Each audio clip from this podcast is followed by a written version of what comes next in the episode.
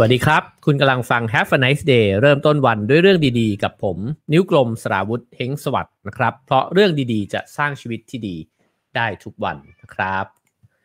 อรุณสวัสดิ์นะครับอรุณสวัสดิ์เช้าวันพุธนะครับตอนรับเข้าสู่ Have a Nice Day อี พี ที่สี่สิบสามแล้วนะครับก็ก่อนที่จะเข้าสู่เนื้อหานะครับใครที่เข้ามาแล้วก็ฝากกดไลค์กดแชร์นะครับสนับสนุน Have a Nice Day ได้ง่ายๆนะฮะด้วยการกดแชร์กันคนละ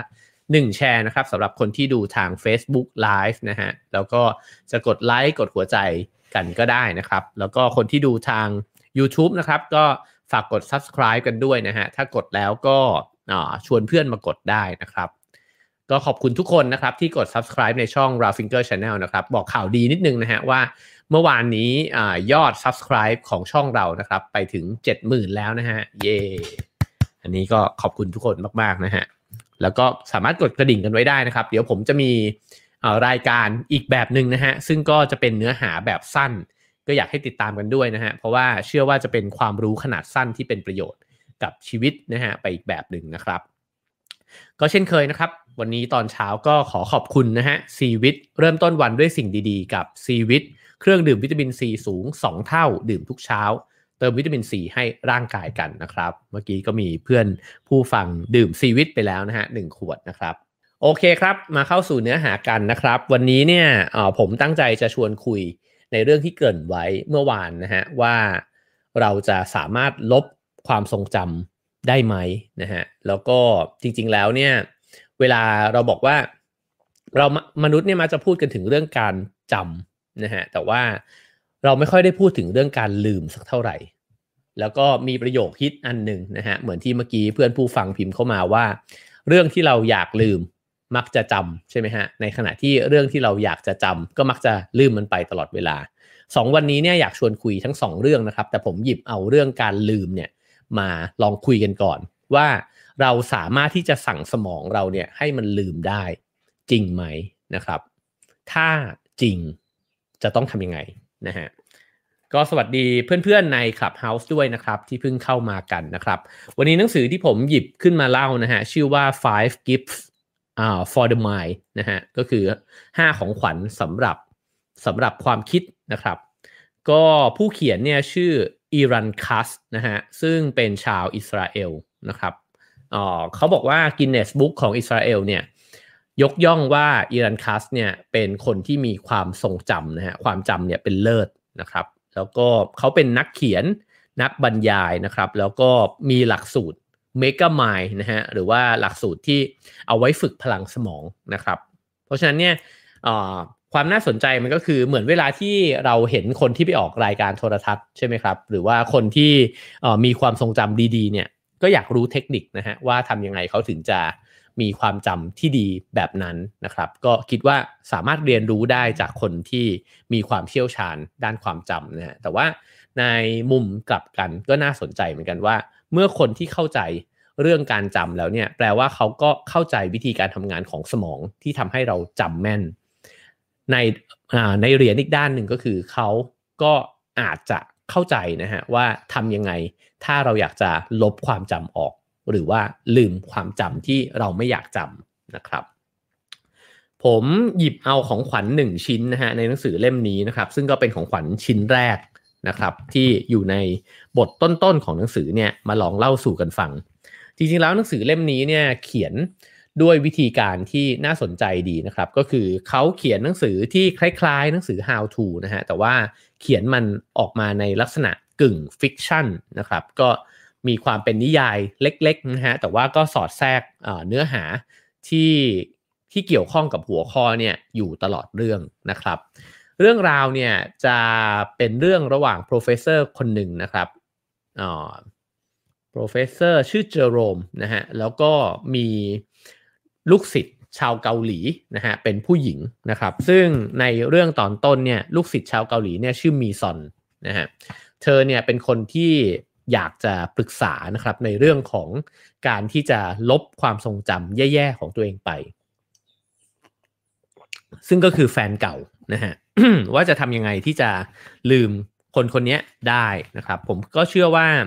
เราทุกคนเนี่ยมีความทรงจำ หรือว่าเรื่องราวแย่ๆนะฮะในอดีตไม่ว่าจะเป็นเรื่องใดก็ตามนะครับแล้วก็มันก็ไม่ง่ายนักที่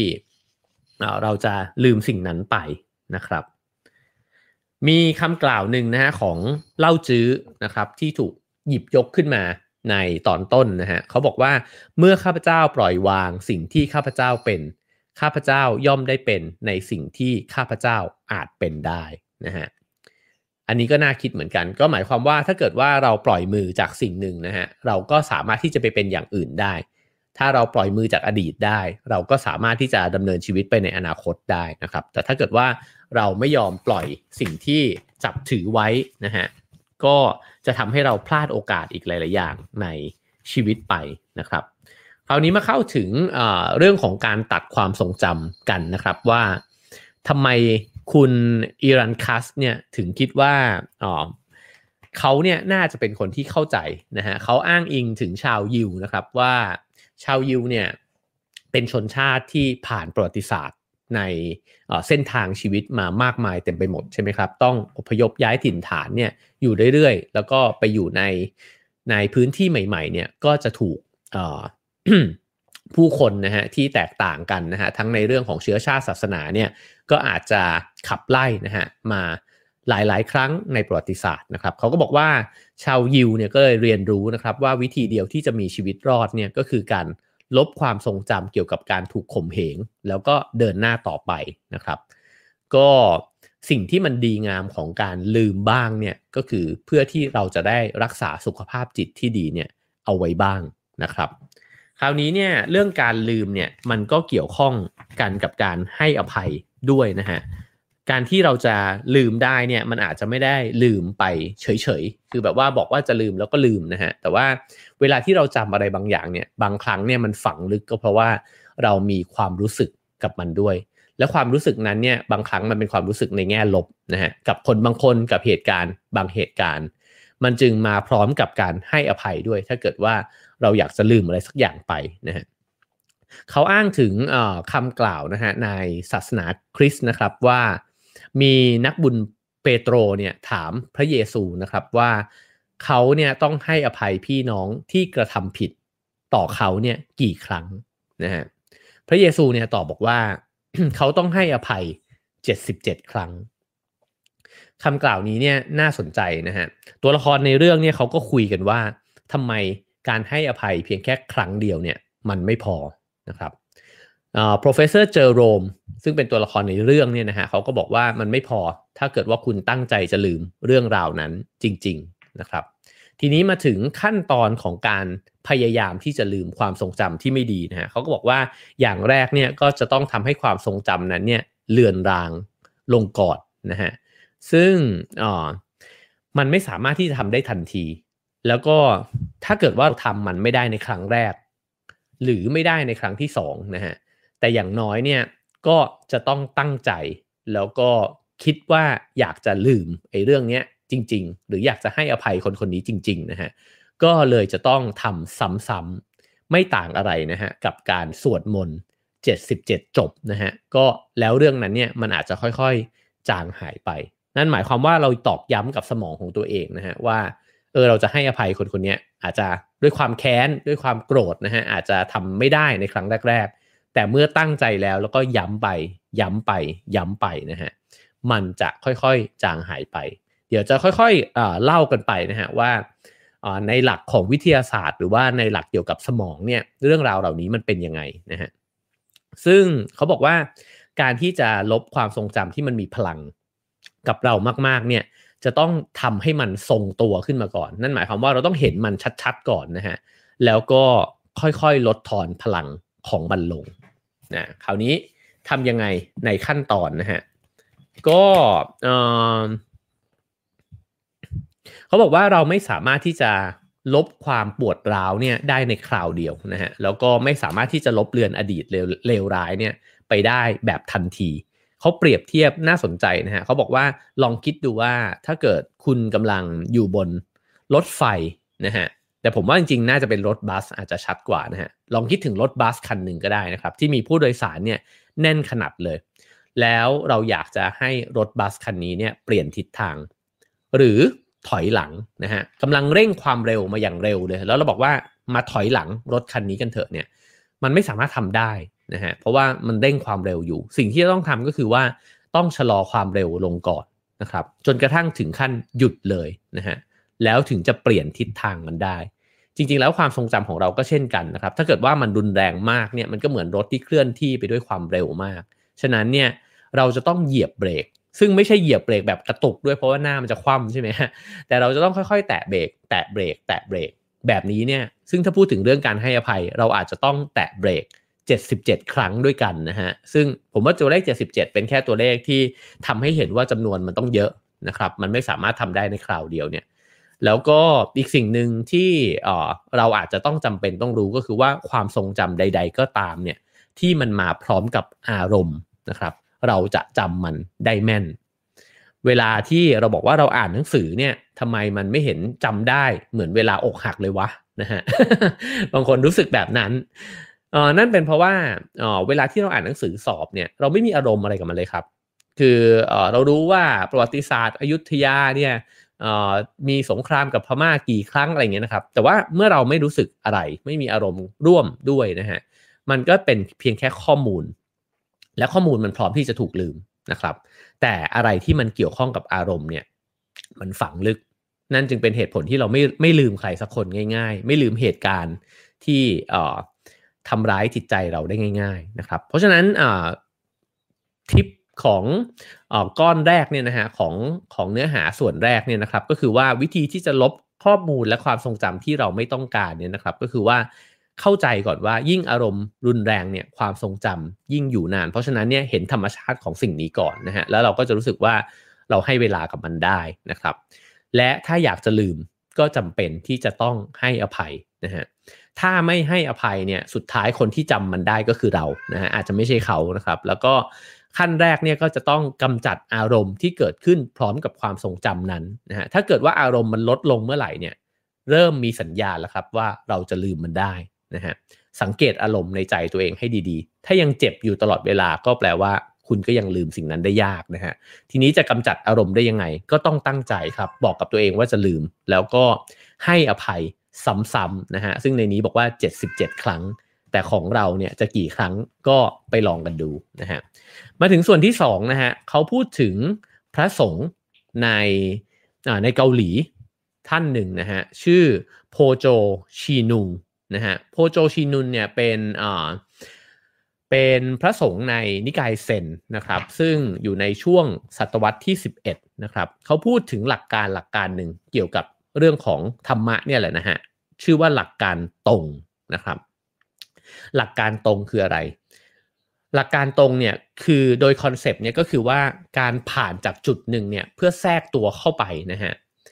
แล้วก็เพื่อที่จะผ่านไปสู่อีกจุดหนึ่งเห็นภาพง่ายๆเนี่ยลองนึกถึงการตอกตะปูนะครับสมมุติตะปูเนี่ยมันจะต้องตอกลงไปบนไม้แล้วไม้แผ่นนั้นเนี่ยมันเป็นไม้เนื้อเดียวเลยไม่มี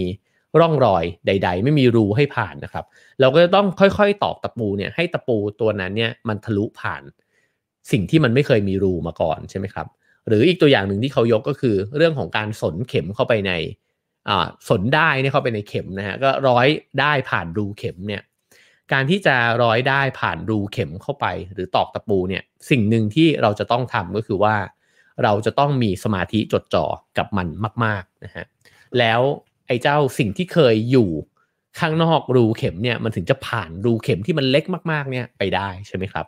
ถามว่าแล้วมันเกี่ยวกันยังไงกับการลืมนะฮะเขาบอกว่าการลืมเนี่ยมันต้องอาศัยการจดจ่อในลักษณะเดียวกันนี้นะฮะแล้วก็หลายครั้งเนี่ยถ้าเกิดว่าพูดกันในเชิงศาสนาสักนิดนึงเนี่ยเวลาที่มีโฟกัสมากๆมีสมาธิมากๆหรือว่าอยู่กับปัจจุบันขณะมากๆเนี่ยบ่อยครั้งใช่ไหมครับที่เราก็จะไม่ได้คิดถึงอดีตนะฮะแต่เนื้อหาในหนังสือเล่มนี้เนี่ยเขาชวนคิดครับว่าเวลาที่เรามีเรื่องร้ายเกิดขึ้นในชีวิตนะฮะสิ่งที่เรามักจะทำกันเป็นธรรมชาติเลยก็คือว่า เราจะเบือนหน้าหนีจากมันไปเพราะมันเจ็บถ้าเกิดว่าจะต้องจ้องมองไอ้เจ้าเรื่องร้ายๆนั้นนะฮะแล้วก็พูดถึงมันบ่อยๆเนี่ยเราจะรู้สึกว่ามันเป็นทุกข์ไม่อยากที่จะทำแบบนั้นแล้วก็หนีมันไปบางคนก็เรียกสิ่งนี้ว่า การเอาปัญหาไปซุกไว้ใต้พรมใช่ไหมครับแต่ว่าคำแนะนำในหนังสือเล่มนี้เนี่ยเขาบอกว่าถ้าคุณอยากจะลืมเรื่องอะไรเนี่ยคุณต้องจ้องมองสิ่งนั้นเนี่ยเต็มเต็มตานะครับจดจ่อกับมันเหมือนเวลาที่คุณสนเข็มเลยนะฮะแล้วก็เพื่อที่จะทำให้จิตใจเราเนี่ยจดจ่ออยู่กับปัญหานะฮะถามว่ามันมันดียังไงนะฮะก็คือเขาบอกว่าเวลาที่คนเราจะผ่านพ้นเรื่องเลวร้ายไปได้เนี่ยมันจะต้องจดจ่ออยู่กับสิ่งนั้นนะครับแล้วก็เพื่อให้ความเจ็บปวดเนี่ยมันได้จางลงไม่อย่างนั้นเนี่ยมันจะอวนอยู่นะฮะมันเหมือนแผลอักเสบนะครับแล้วก็การที่เราพยายามจะลืมหรือว่าไม่มองมันเนี่ยกลับทำให้เราตอกย้ำสิ่งนั้นเนี่ยมากขึ้นเรื่อยๆนะฮะเขาเล่าถึงเหตุการณ์ที่ตอลสตอยเนี่ยนักเขียนรัสเซียนะฮะเคยเล่นกับพี่ชายตอนอายุห้าขวบนะฮะพี่ชายเนี่ยจะบอกตอลสตอยบอกว่าเขาจะให้เขาจะบอกที่อยู่ของไม้วิเศษนะครับที่สามารถเสกให้เราเนี่ยมีความสุขได้แต่ตอลสตอยเนี่ยจะต้องทำตามเงื่อนไขอย่างหนึ่งก่อนนั่นก็คือว่าไปยืนที่มุมห้องแล้วก็อยู่ตรงนั้นเนี่ยจนกว่าจะเลิกนึกถึงหมีขาวนะฮะซึ่งตอลสตอยเนี่ยไม่เคยทำได้เลยเพราะว่าพี่ชายสั่งว่าอย่านึกถึงหมีขาวปุ๊บเนี่ยตอลสตอยจะนึกถึงแต่หมีขาวอยู่ตลอดเวลานะครับเขาก็บอกว่าเอ่อเวลาที่เราพยายามจะระงับความจำของเราหรือว่าความคิดของเราเนี่ยเกี่ยวกับเรื่องใดก็ตามเนี่ยสมองมันมีกลไกที่ขัดแย้งกันอยู่สองอย่างนะฮะนั่นก็คือว่าถ้าเราออกคำสั่งให้เลิกคิดเนี่ยว่าอย่าไปคิดถึงหมีขาวเนี่ยมันจะมีความคิดหนึ่งเกิดขึ้นในสมองก็คือว่าคิดบอกตัวเองว่าเฮ้ยต้องคิดเรื่องอื่นต้องคิดเรื่องอื่นนะฮะแต่ในขณะเดียวกันเนี่ยก็จะมีอีกความคิดหนึ่งเกิดขึ้นในสมองด้วยเช่นกันว่าอย่าคิดถึงหมีขาวอย่าคิดถึงหมีขาว อันนี้มันเป็นสิ่งที่เกิดขึ้นเช่นกันนะฮะสมมุติว่าเราอกหักแล้วเราบอกเฮ้ยอย่าไปคิดถึงคนคนนี้อย่าไปคิดถึงคนคนนี้ไปคิดเรื่องอื่นไปคิดเรื่องอื่นผมว่าสองสิ่งนี้เกิดขึ้นคู่กันในสมองของเราจริงๆนะฮะแต่ว่าไอการที่บอกว่าอย่าไปคิดถึงคนคนนี้เนี่ยอันนั้นแหละคือมันคือการตอกย้ำให้คิดนะครับแล้วไอการตอกย้ำให้คิดแบบนี้เนี่ยมันคือการที่ไม่จ้องมองปัญหาตรงๆแต่ปัญหานั้นไม่เคยหายไปไหนและถูกตอกย้ำอยู่ทุกวันด้วยนะฮะฉะนั้นเนี่ยคำแนะนำเขาก็เลยบอกว่าให้บอกสมองตัวเองนะครับว่าฉันเนี่ยจะจัดการกับปัญหาเนี่ยแล้วก็จ้องมองมันเต็มๆนะฮะแต่ว่าบอกกับมันว่ามีเวลาที่แน่นอนในการในการที่จะมาคิดเรื่องเนี้ยเช่นอย่าพึ่งตอนนี้ไม่ว่างเดี๋ยวหลังหกโมงเลิกงานเจอกันไอ้เรื่องปัญหาอกหักเนี่ยเดี๋ยวเจอกันเขาบอกว่าเราสามารถสั่งสมองแบบนี้ได้แน่นอนนะฮะไม่ง่ายนะครับแต่ว่าเราสามารถบอกกับสมองเราแบบนี้ได้ว่าเราจะให้เวลาในการที่จะจัดการปัญหาซึ่งมันดีกว่าการที่บอกว่ามันไม่ใช่ปัญหาหรือเอ่อลืมๆมันไปเถอะนะครับเพราะฉะนั้นเนี่ยลองดูก็ได้นะฮะจัดการปัญหาในเรื่องที่เราอยากลืมให้เป็นเวลานะครับอีกอย่างนึงอีกเทคนิคนึงนะฮะที่จะช่วยได้ก็คือว่าถ้าเราไม่สามารถทำสิ่งนี้ได้ได้เพียงลำพังผู้อื่นเนี่ยที่มามีส่วนร่วมในการแก้ปัญหาเนี่ยมีผลมากนะฮะที่จะทำให้เราเอ่อคลี่คลายกับการกับความทรงจำที่แย่ๆได้นะฮะเพราะฉะนั้นเนี่ยการบอกเล่าให้คนอื่นฟังการบ่นนะฮะการตะโกนออกมาดังๆหรือว่าการเขียนนะครับก็จะช่วยให้ความทรงจำนั้นเนี่ยมันคลี่คลายออกไปหลายครั้งเนี่ย เอ่อ เรื่องราวที่มันน่าอายเจ็บปวดนะครับในชีวิตเนี่ยเราไม่อยากเล่าให้ใครฟังเลยแต่การที่ไม่เล่าเลยเนี่ยก็เป็นสิ่งที่ทำให้เรื่องนั้นเนี่ยมันอยู่กับชีวิตเราไปเนิ่นนานนะฮะในขณะที่บางคนเนี่ยเป็นคนที่ชอบเล่านะฮะแล้วก็เวลาเจอเรื่องเจ็บปวดมาเขาอาจจะไม่ค่อยอยากเล่าแหละแต่ว่าพอเล่าให้คนคนหนึ่งฟังมันเริ่มรู้สึกว่าเฮ้ยเรื่องนั้นมันก็เล่าได้นี่หว่านะฮะแล้วก็เล่าให้เพื่อนสนิทอีกคนหนึ่งฟังพอเล่าไปเรื่อยๆครับไอ้เรื่องนั้นเนี่ยมันกลายเป็นเรื่องธรรมดาขึ้นมาในวันหนึ่งนะฮะบางคนอาจจะเคยทำอะไรสักอย่างล้มเหลวผิดพลาดนะครับแล้วก็พอเล่าไปเรื่อยๆเล่าไปถี่ๆเนี่ยฮะมันกลับกลายเป็นว่าเรื่องนั้นนะมันเป็นเรื่องที่สนุกนะฮะแล้วก็เล่าด้วยความเพลิดเพลินมากๆนะครับคือดีกรีของความเจ็บปวดมันลดลงเวลาที่เราเล่าเรื่องนี้ให้คนอื่นฟังนะฮะเพราะฉะนั้นเนี่ยมันอาจจะยากในช่วงต้นแต่ถ้าเกิดว่ามีโอกาสได้เล่าให้ใครสักคนนะครับที่เขาไม่ตัดสินเราแล้วก็เป็นผู้ฟังที่ดีนะครับแล้วก็ไว้ใจได้เนี่ยนั่นอาจจะเป็นจุดเริ่มต้นนะครับในกระบวนการของการลืมสิ่งที่เราอยากจะลืมนะฮะซึ่งเวลาบอกว่าลืมเนี่ยมันอาจจะไม่ได้หมายความว่าลืมไปแบบหมดสิ้นนะฮะแต่ว่าไอ้สิ่งนั้นเนี่ยมันจะมีผล ต่อ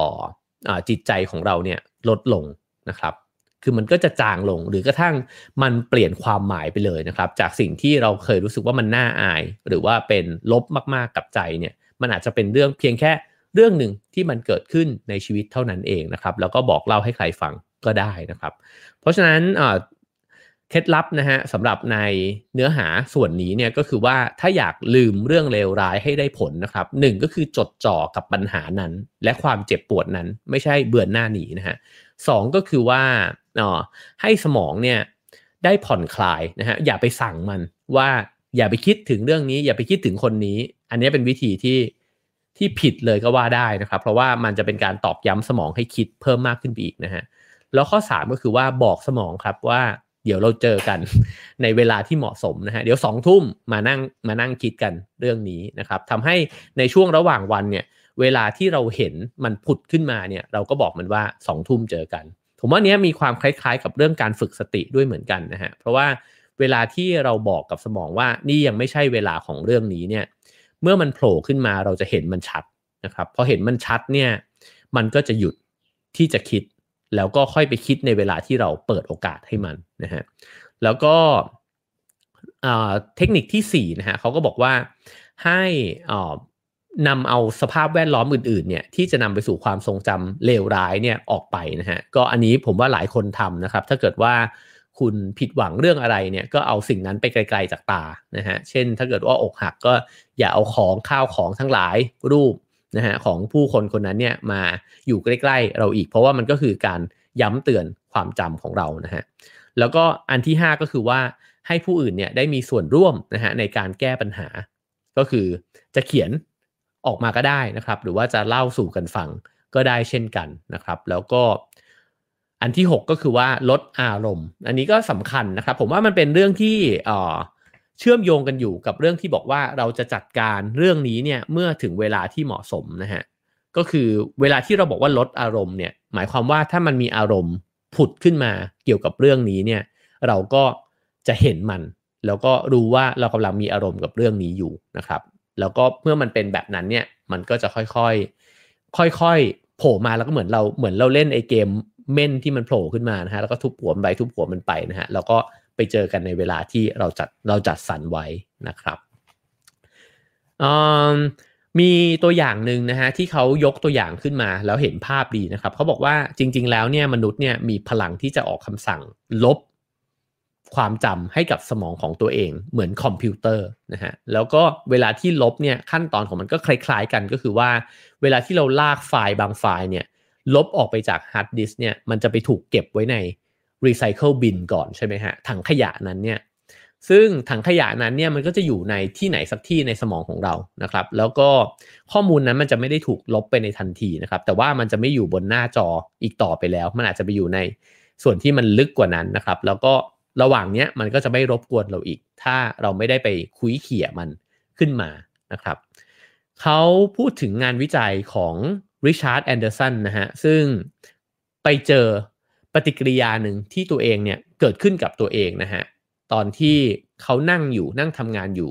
ริมหน้าต่างแล้วก็มีต้นกระบองเพชรต้นหนึ่งเนี่ยที่วางไว้ตรงขอบหน้าต่างเนี่ยมันถูกลมพัดนะฮะแล้วก็มันเริ่มโอนเอ็นโอนเอ็นโอนเอ็นนะฮะคุณริชาร์ดเนี่ยก็พยายามที่จะเอื้อมมือไปเพื่อไปตะคุบไอ้กระบองเพชรนั้นนะฮะแต่ปรากฏว่าในขณะที่เอื้อมมือไปเนี่ยสัญชาตญาณมันก็เอื้อมมือไปด้วยสัญชาตญาณเนี่ยสมองอีกฝั่งหนึ่งมันก็เหมือนเตือนขึ้นมานะฮะบอกว่าเฮ้ยอย่าไปจับเพราะว่าเดี๋ยวหนามมันจะตำนะฮะแล้วเขาก็ชะงักมือตัวเองเขาก็เห็นขั้นตอนของชั่วเสี้ยวเวลาเนี่ยว่าสมองเนี่ยมันเริ่มต้นจากการบอกว่าคุณต้องไปคว้ามันไว้แล้วก็เสี้ยวเวลาถัดจากนั้นเนี่ยสมองอีกส่วนหนึ่งเนี่ยมันเตือนว่าอย่าไปจับนะฮะนั่นหมายความว่าเราสามารถสั่งความคิดตัวเองเนี่ยจากทำเนี่ยเป็นไม่ทำได้นะครับแล้วก็เอ่อก็เลยมีการทดลองนะฮะว่าถ้าจะบอกให้คนเนี่ยลืมคำศัพท์ลืมคำที่ตัวเองเข้าใจแล้วนะฮะหรือว่ารู้มาเนี่ยให้อ่อให้มันหายไปนะฮะซึ่งจริงมันเป็นเรื่องประหลาดมากเลยนะฮะเขาบอกว่า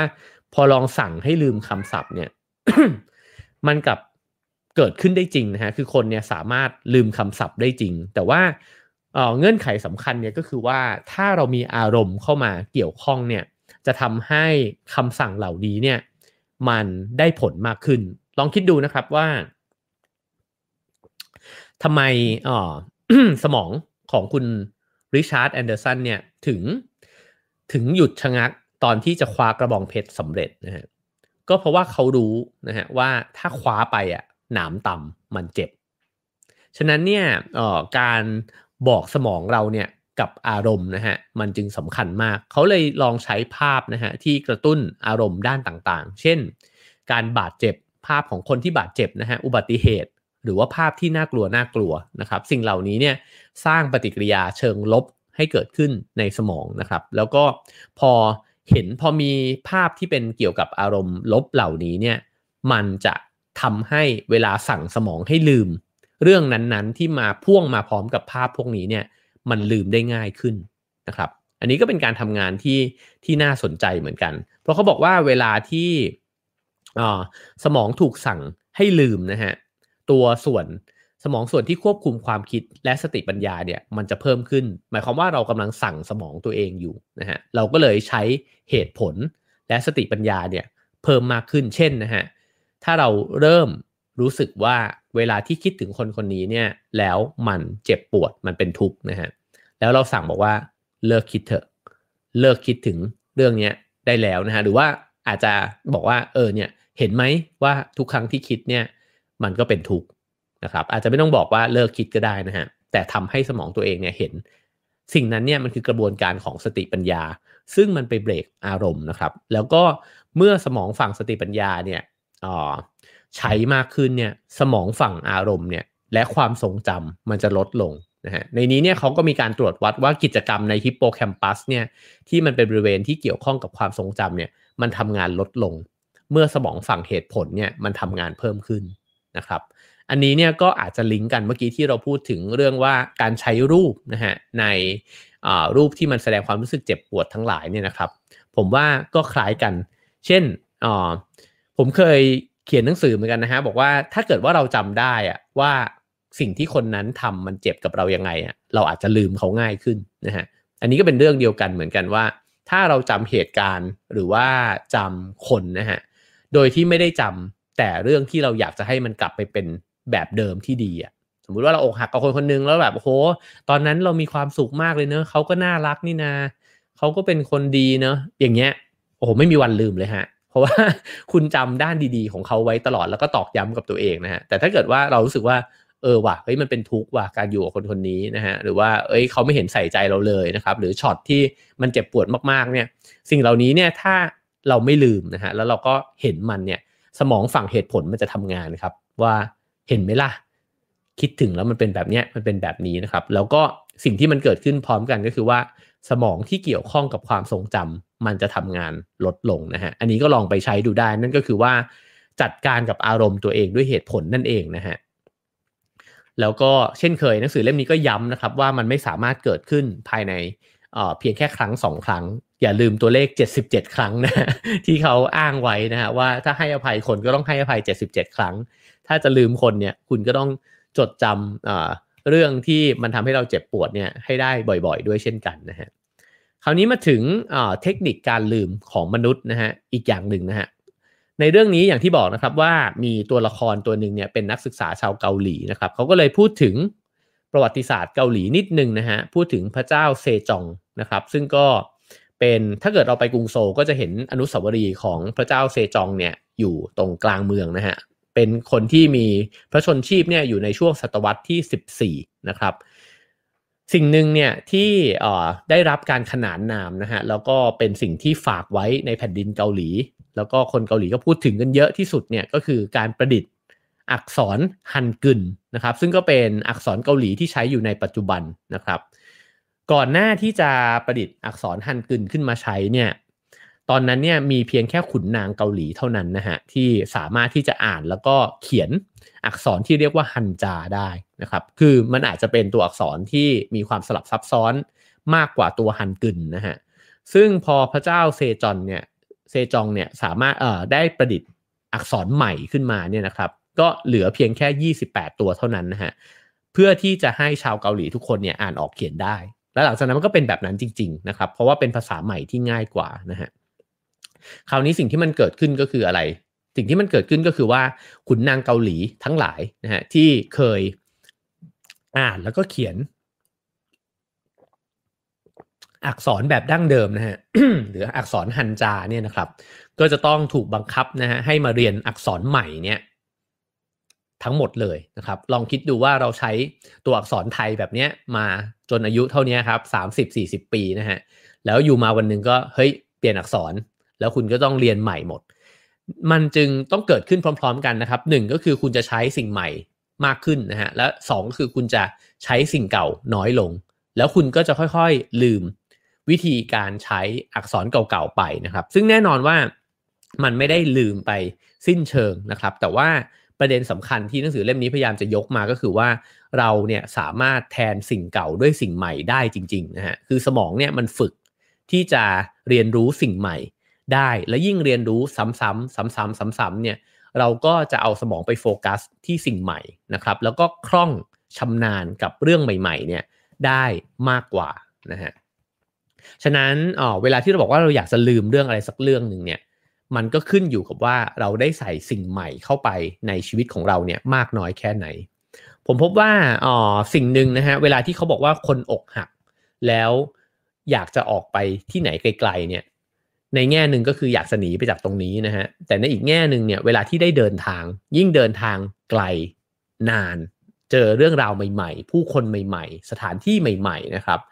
มันก็จะยิ่งเยียวยาความรู้สึกแย่ๆเนี่ยได้เร็วขึ้นเท่านั้นนะครับเพราะว่าผมว่าสมองมันก็อาจจะเหมือนแก้วน้ำก็ได้นะฮะถ้าเกิดว่าคุณเทน้ำใหม่ลงไปมากขึ้นเนี่ยมันก็ไปไล่ไอ้น้ำเก่าเนี่ยให้มันออกไปนะครับเราต้องโฟกัสกับสิ่งใหม่ๆแล้วก็เพื่อที่จะได้ลืมสิ่งเก่าได้ง่ายขึ้นนะฮะเขาอ้างถึงทฤษฎีทฤษฎีหนึ่งนะครับของคุณแฮร์มันเอฟบิงเฮาส์นะฮะซึ่งเป็นนักจิตวิทยาชาวเยอรมันนะฮะเขาสร้างทฤษฎีเส้นโค้งของการลืมเพื่อที่จะใช้วัดการลืมนะฮะเมื่อเมื่อเวลาผ่านไปเนี่ยปรากฏว่า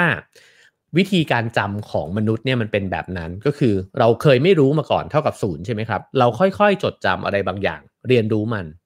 นะฮะเหมือนที่เราท่องสูตรคูณท่องศัพท์นะครับเราค่อยๆรู้มันมากขึ้น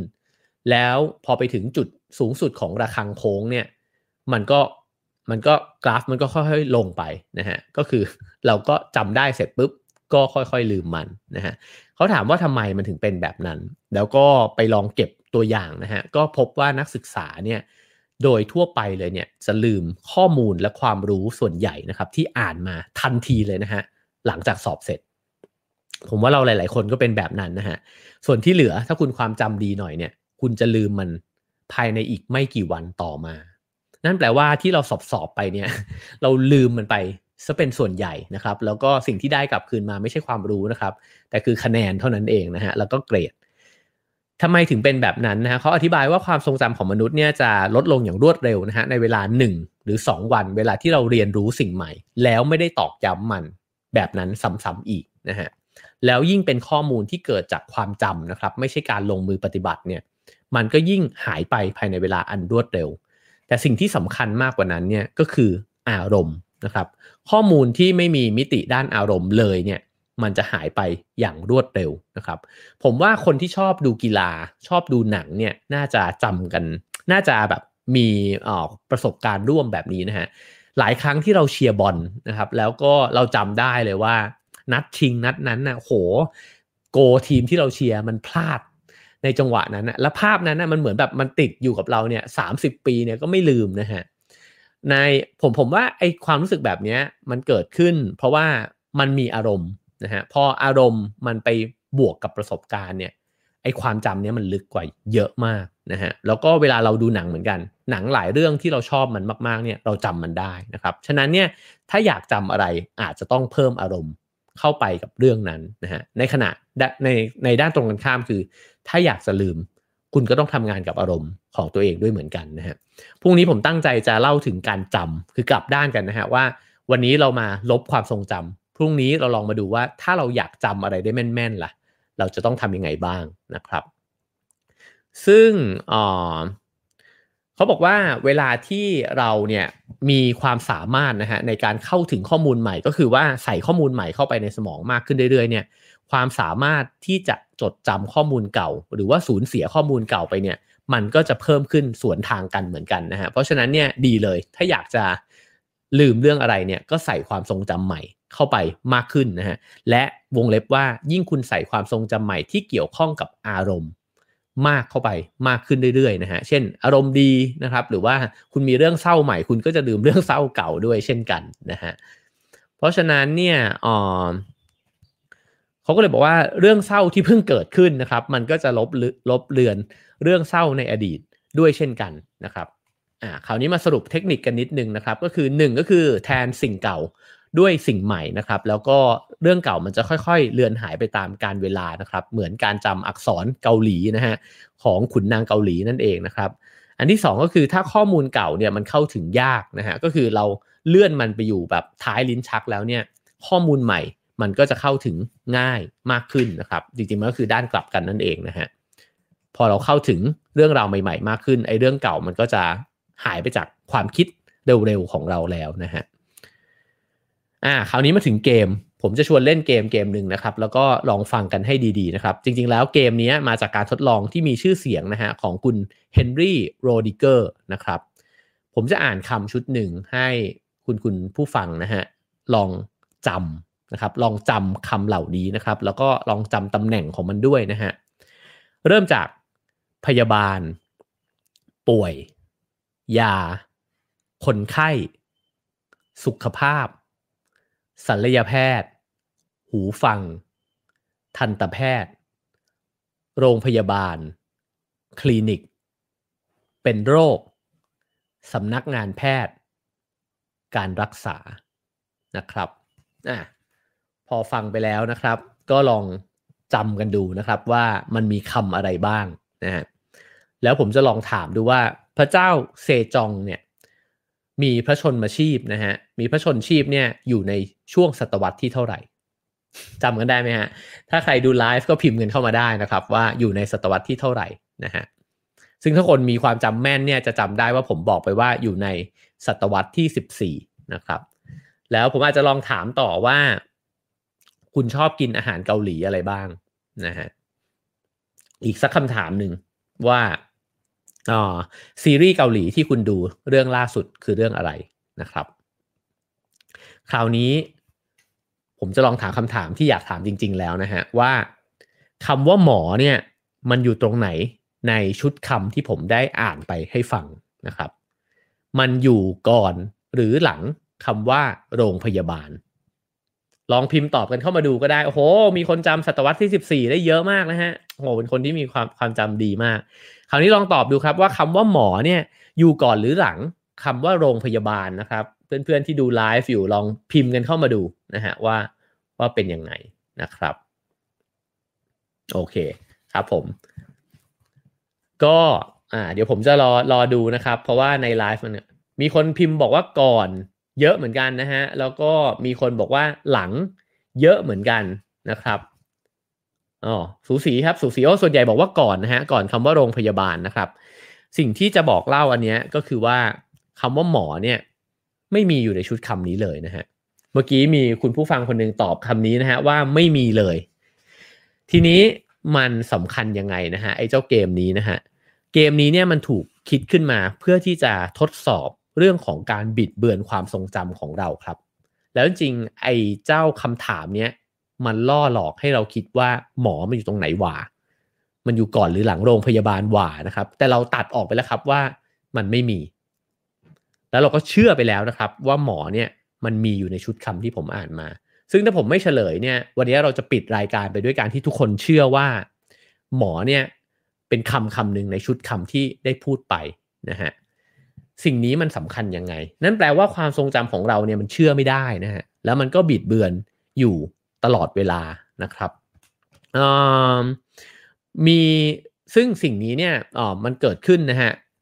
ในอีกตัวอย่างหนึ่งด้วยเช่นกันนะครับชื่อคุณอลิซาเบธลอฟนะฮะอลิซาเบธลอฟตันนะฮะเขาเขาสนใจปรากฏการณ์นี้เนี่ยเพราะว่า ครั้งหนึ่งเนี่ยที่เธอไปในงานรวมญาตินะครับก็อาจจะคล้ายๆงานเชงเม้งเนี่ยนะครับแล้วก็ลุงของเธอเนี่ยพูดกับเธอเพื่อที่จะรื้อฟื้นความทรงจำนะครับว่าคุณอลิซาเบธเนี่ยเป็นคนที่ไปพบร่างของแม่นะฮะหลังจากที่แม่เนี่ยจมน้ำแล้วก็เสียชีวิตนะครับแล้วคุณอลิซาเบธลอฟตันเนี่ยก็พยายามคิดทบทวนกับตัวเองเธอก็จำไม่ได้นะฮะว่าเธอเนี่ยได้เป็นคนพบร่างแม่ตอนที่หลังจากจมน้ำเนี่ยจริงหรือเปล่านะฮะแล้วก็คิดไม่ออกว่าไปเจอแม่มีโมเมนต์นั้นเนี่ยตอนไหนนะครับแต่หลังจากนั้นก็พยายามรื้อฟื้นความทรงจำของตัวเองขึ้นมานะครับแล้วก็เลยจำได้ว่านึกภาพออกแล้วว่ามันมีเสียงรถพยาบาลนะครับมีเอ่อมีรถพยาบาลมาจอดแล้วก็เห็นแม่เนี่ยสวมชุดนอนแล้วก็ถูกนำตัวขึ้นมาจากสระน้ำนะฮะยิ่งคิดเกี่ยวกับเรื่องนี้มากขึ้นเท่าไหร่เนี่ยเธอก็ยิ่งเอ่อเห็นรายละเอียดของเรื่องราวเนี้ยมากขึ้นเรื่อยๆนะฮะวันต่อไม่กี่วันต่อมาเนี่ยเธอก็เดินไปบอกพี่ชายของเธอบอกว่าเออเนี่ยจำได้ละว่าตอนนั้นเนี่ยไปเจอศพแม่แล้วก็เล่าเรื่องราวมากมายเลยนะฮะที่ตัวเองจำได้ให้พี่ชายฟังพี่ชายเนี่ยก็ยืนยันกับเธอบอกว่าตอนที่แม่เสียชีวิตเนี่ยเธอไม่ได้อยู่ตรงนั้นด้วยซ้ำแล้วก็คุยกับสมาชิกคนอื่นๆในครอบครัวนะครับเขาก็ยืนยันตรงกันว่าลุงเนี่ยจำผิด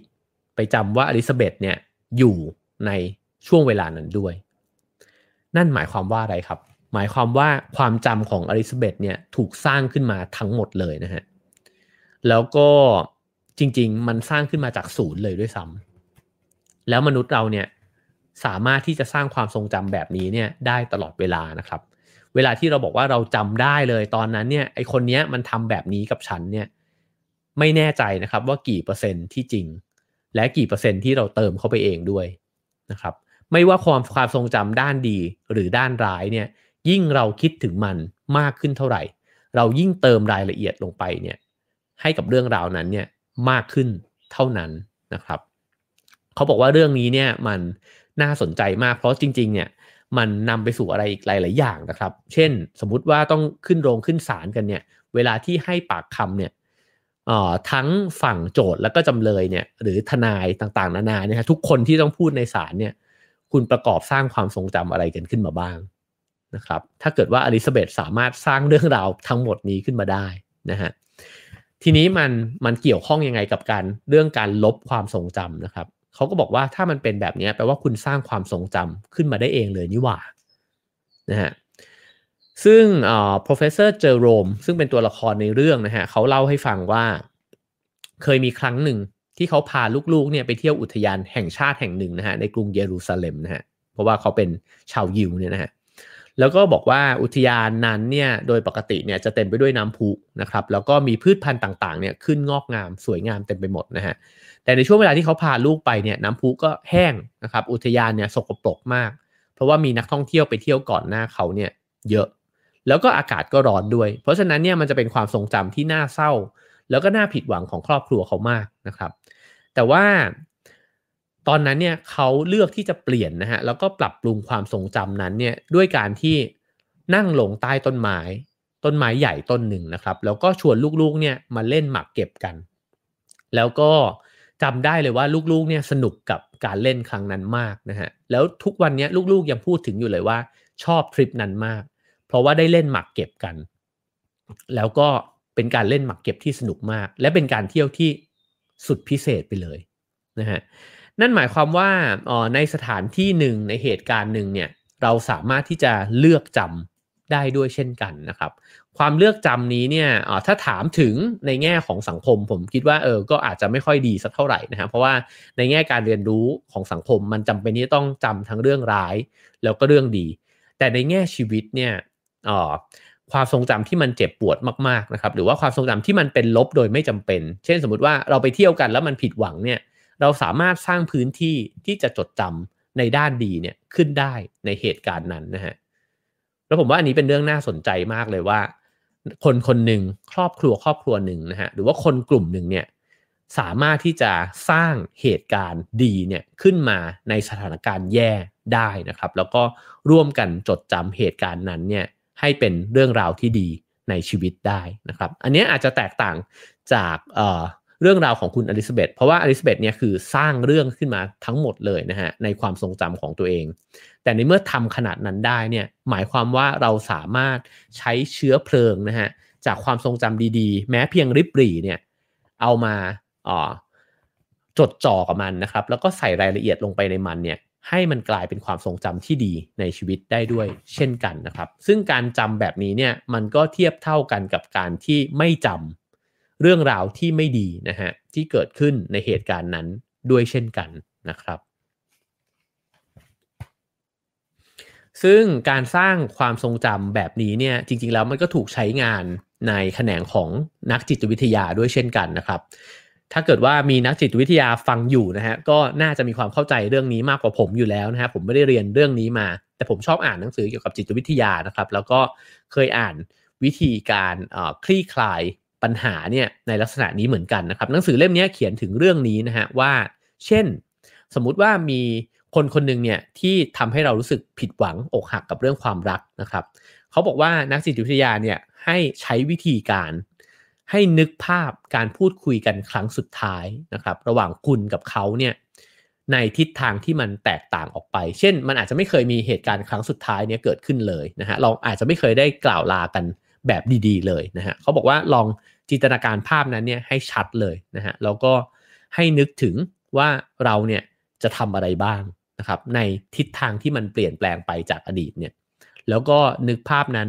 ให้ชัดเลยจริงๆนะครับแล้วก็อาจจะอาจจะถ้าถ้าอยากจะขอโทษใครก็ขอโทษในจินตนาการนั้นนะครับถ้าเกิดว่าอยากจะบอกเล่าอะไรเขาก็บอกเล่าถ้าอยากจะต้องกอดกันครั้งสุดท้าย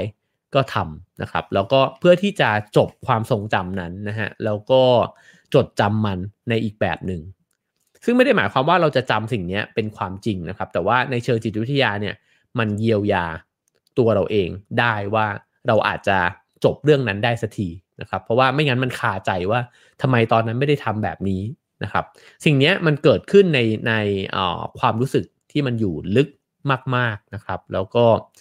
เขาก็ยังบอกอีกว่าถ้าเกิดว่าอยากจะเยียวยาแบบนี้จริงๆนะฮะซึ่งผมว่าอาจจะต้องถ้าจะถ้าจะทำให้ได้ดีเนี่ยอาจจะต้องปรึกษานักจิตวิทยานะครับแต่ว่าในเนี้ย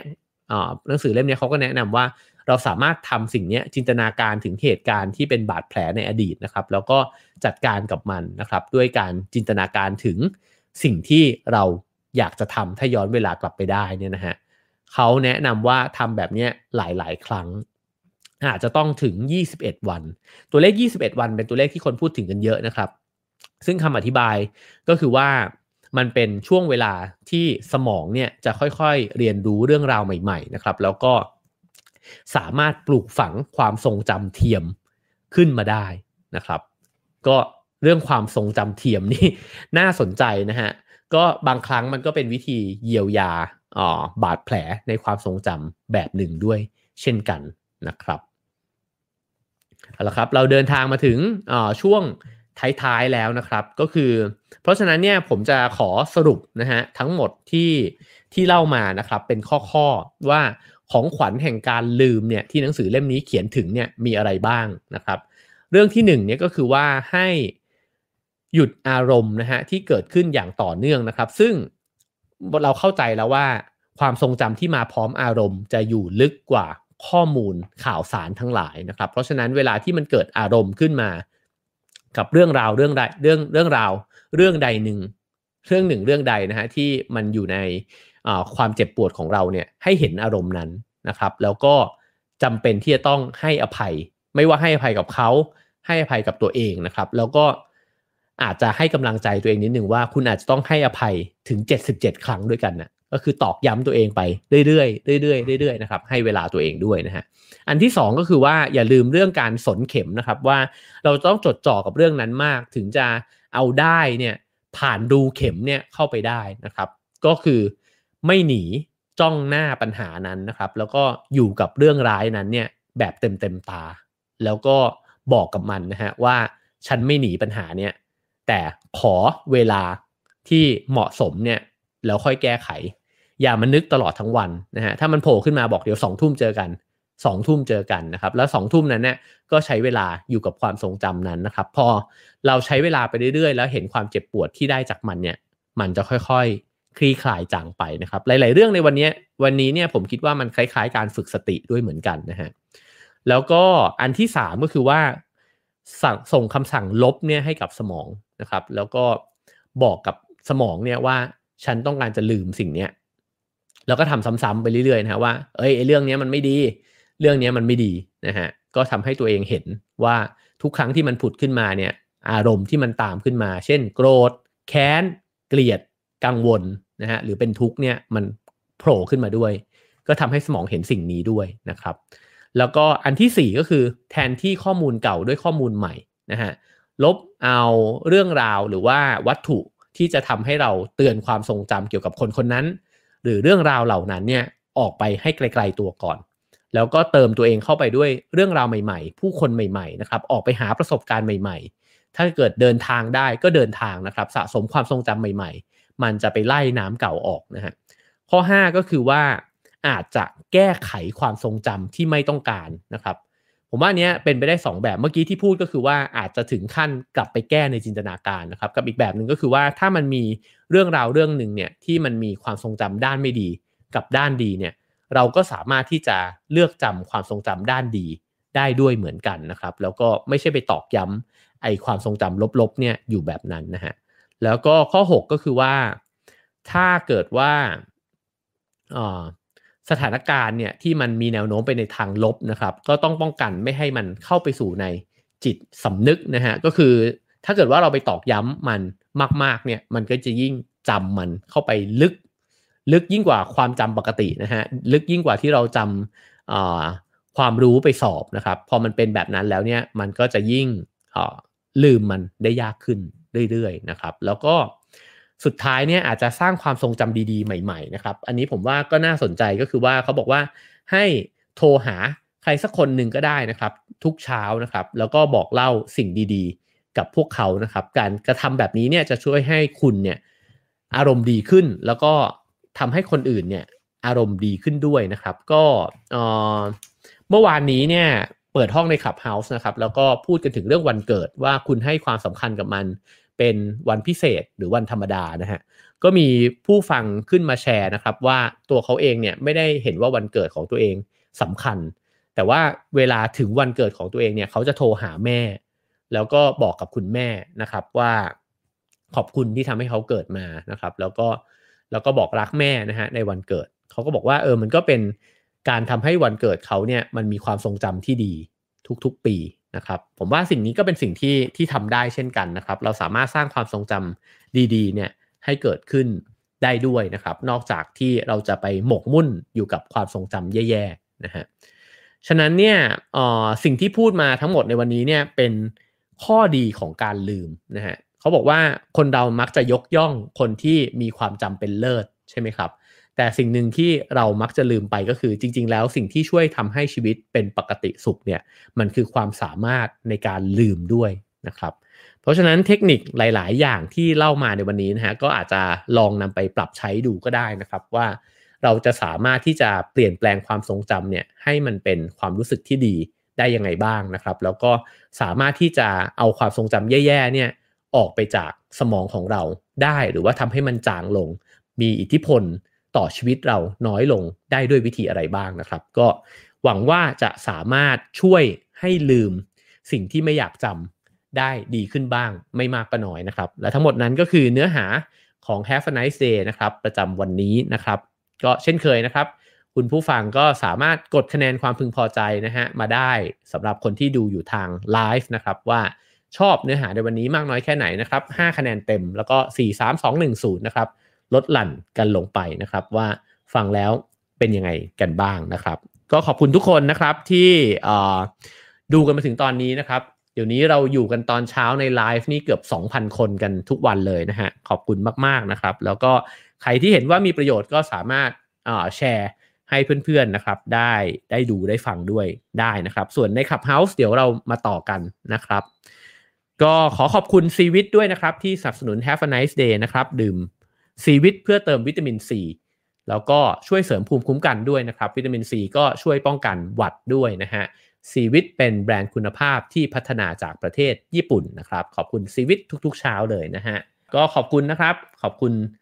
ทุกคนเลยนะฮะพรุ่งนี้เรามาต่อกันมามองด้านกลับบ้างครับว่าแล้วถ้าเราอยากเป็นคนความจำดีมันมีทริคอะไรบ้างนะครับลองลองฟังทริคจากคนที่ได้รับการยกย่องนะฮะจาก Guinness Book นะครับว่าเป็นคนที่มีความทรงจำความจำเนี่ยที่ดีเยี่ยมนะฮะว่าเขามีเทคนิคยังไงที่จะจำได้ดีบ้างพรุ่งนี้เรามาคุยกันเรื่องความจำครับแล้วก็วันนี้ก็ขอให้ทุกคนจำในสิ่งที่อยากจำได้นะครับแล้วก็ลืมหรือว่าเจือจางความทรงจำแย่ๆนะครับออกไปจากตัวเองได้นะครับแล้วก็ขอให้มีความทรงจำใหม่ๆในวันนี้นะฮะที่ดีเข้าไปในสมองของเรานะครับขอบคุณทุกคนนะครับ Have a nice day ครับผม